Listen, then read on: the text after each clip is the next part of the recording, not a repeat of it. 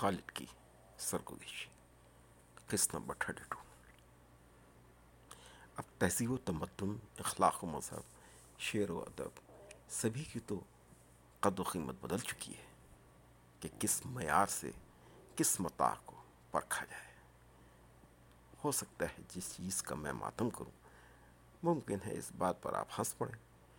اس لیے میں چاہتا ہوں کہ آپ اسے اظہار واقع ہی سمجھیں۔ قابل قدر سمجھنے کی کوئی پابندی نہیں۔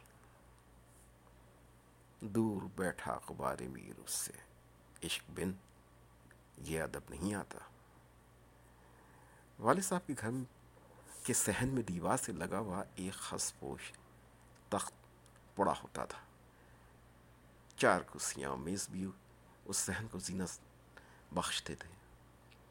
یہ صحن ہر موسم میں ایک پر فضا بیٹھک کا کام دیتا تھا۔ صبح شام کی چائے اکثر یہیں پی جاتی تھی۔ اتوار کا دن تھا۔ ندت خاموشی سے باورچی خانے میں پراٹھے بنا رہی تھی۔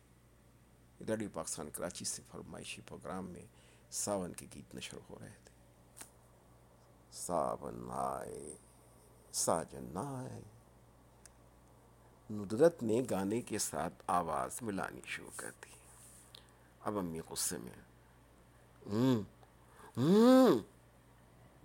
اور وہ اپنی دھن میں گایا جائے، ساون آئے، ساجن آئے۔ امی پہنچی باوچی خانے۔ ارے تھے میں کچھ شم و حیا ہے۔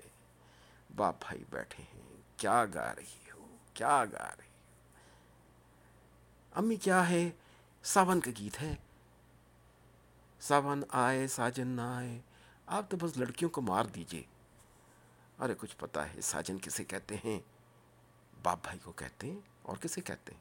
آپ نے وہ گانا نہیں سنا؟ اماں مورے بابا کو بھیجوری کے ساون آیا امی سر پکڑ کے واپس آ گئیں کہ کون ایسی کوڑ مغز کے متھے لگے۔ ہم نے سمجھایا، امی، زمانے بھر کی لڑکیاں کیا کیا آزادیاں حاصل کی ہوئی ہیں۔ ہاتھ تھوڑا ہلکا ہی رکھیں۔ اب پاپا کو بھی ہماری وجہ سے شے ملی۔ اور ان میں بھی ہمت ہوئی بولنے کی۔ کہنے لگے، اب ہمارا تمہارا زمانہ نہیں رہا، اب ان کا بھائی آ گیا ہے، اسے ہی نبٹنے دو۔ ہاں ہاں تو میں کب منع کر رہی ہوں؟ اب ہم سے مخاطب ہو گئے۔ بیٹا، تم ان سب کو اونچ نیچ بتایا کرو۔ اور ہم نے ایسی اونچ نیچ بتائی کہ دوسرے دن ٹیپ ریکارڈ اور گانوں کے کیسٹ خرید کر لا کے بہنوں کے حوالے کر دیے اب ساری بہنیں بہت خوش اور نظرت کی تو خوشی کا کوئی ٹھکانہ ہی نہیں۔ اس نے ٹیپ ریکارڈ کی میز کا بندوبست کیا، اس کے لیے غلاف سیا۔ اب امی بولیں تو کیا بولیں؟ ان کی احتیاط کا تو عالم یہ تھا کہ ان دنوں ہفتے کے ہفتے بی ٹی وی پہ پاکستانی فلم آیا کرتی تھی۔ اس فلم کو دیکھنے کے لیے ساری بہنیں جلدی جلدی اپنا کام ختم کر کے ٹی وی کے سامنے بیٹھ جاتی ادھر امی ٹی وی کے ساتھ والی کرسی پر کشن لے کر بیٹھی ہوتی ادھر کوئی رومانٹک گانا شروع ہوا۔ ادھر انہوں نے کشن ٹی وی کی اسکرین کے سامنے رکھ کر اس پر نقاب ڈال دی۔ چاروں بہنوں میں صرف ندت ہی تھی، جو بغیر بولے ہوئے رہ نہیں سکتی تھی۔ جس کا کھانا بغیر بولے ہضم ہی نہیں ہوتا تھا۔ امی، بھائی جان دیکھ رہے ہیں۔ انہیں تو دیکھنے دیں۔ نہیں، وہ تم لوگوں کی جیسے نہیں ہے، مجھے معلوم ہے۔ اس کی آنکھوں میں شرم حیا ہے۔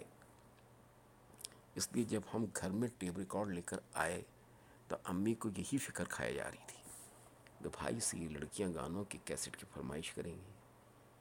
پاپا کو جو اپنے خدشات سے آگاہ کیا، تو پاپا امی سے الجھ پڑے۔ تم بڑے دور دور کی کوڑی لاتی ہو۔ میری بچیاں بڑی سمجھدار ہیں۔ وہ کہے کو کوئی لچر گانوں کی فرمائش کریں۔ آپ سمجھ نہیں رہے ہیں۔ امی کو ندرت کی ناسمجھی سے ہمیشہ گلا رہتا تھا۔ یاد نہیں ہے آپ کو پچھلے مہینے بھائی صاحب کے یہاں میلاد میں جانے کے لیے جب یہ بچیاں تیار ہو رہی تھیں اور آپ کے کمرے میں آ کے ندرت نے کیا فرمائش کی تھی کہ مجھے ٹچ ملا دیں؟ اور آپ نے مجھے بلا کے کھا تھا، بچیوں کو جو کچھ منگوانا ہوتا ہے، یہ تم سے کیوں نہیں منگواتی؟ تو میرے پوچھنے میرے پوچھنے سے بولی کہ امی، ٹچ می پاؤڈر ختم ہو گیا ہے، ہم کیسے تیار ہوں گے؟ کسی بات کو کیسے کہنا ہے اور کرنا ہے کہ اس کا حق ہوتا ہے، ادا ہو جائے سلیقہ ہے۔ میں چاہتی ہوں ان سب میں یہ سمجھ آ جائے۔ مذہب ادب موسیقی ان سب کا بہت کچھ دار و مدار سلیقہ و اچھا شائستگی پر ہے۔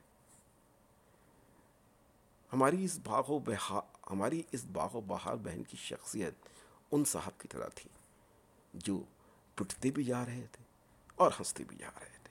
جس قدر بے تحاشا پٹتے تھے، اس قدر بے تحاشا ہنستے تھے۔ کسی نے پوچھا، تو موصوف نے ہنستے ہوئے بڑی مشکل سے بتایا کہ ہمیں پیٹنے والا غلط آدمی کو پیٹ رہا تھا۔ اور ہم اس کی حماقت سے لطف اندوز ہو رہے تھے۔ ندرت کا تعلق ان لڑکیوں کی نفسیات سے جوڑا جا سکتا ہے۔ کہ آپ کو کچھ بچے ایسے ملیں گے کہ کڑوی دوا پینے کے دوران منہ بسور منہ بسورتے ہوئے اپنی ماں سے کہتے ہیں، بھائی یہ مت کہیں، شاباش پی لو، شاباش پی لو ہم خود ہی پی لیں گے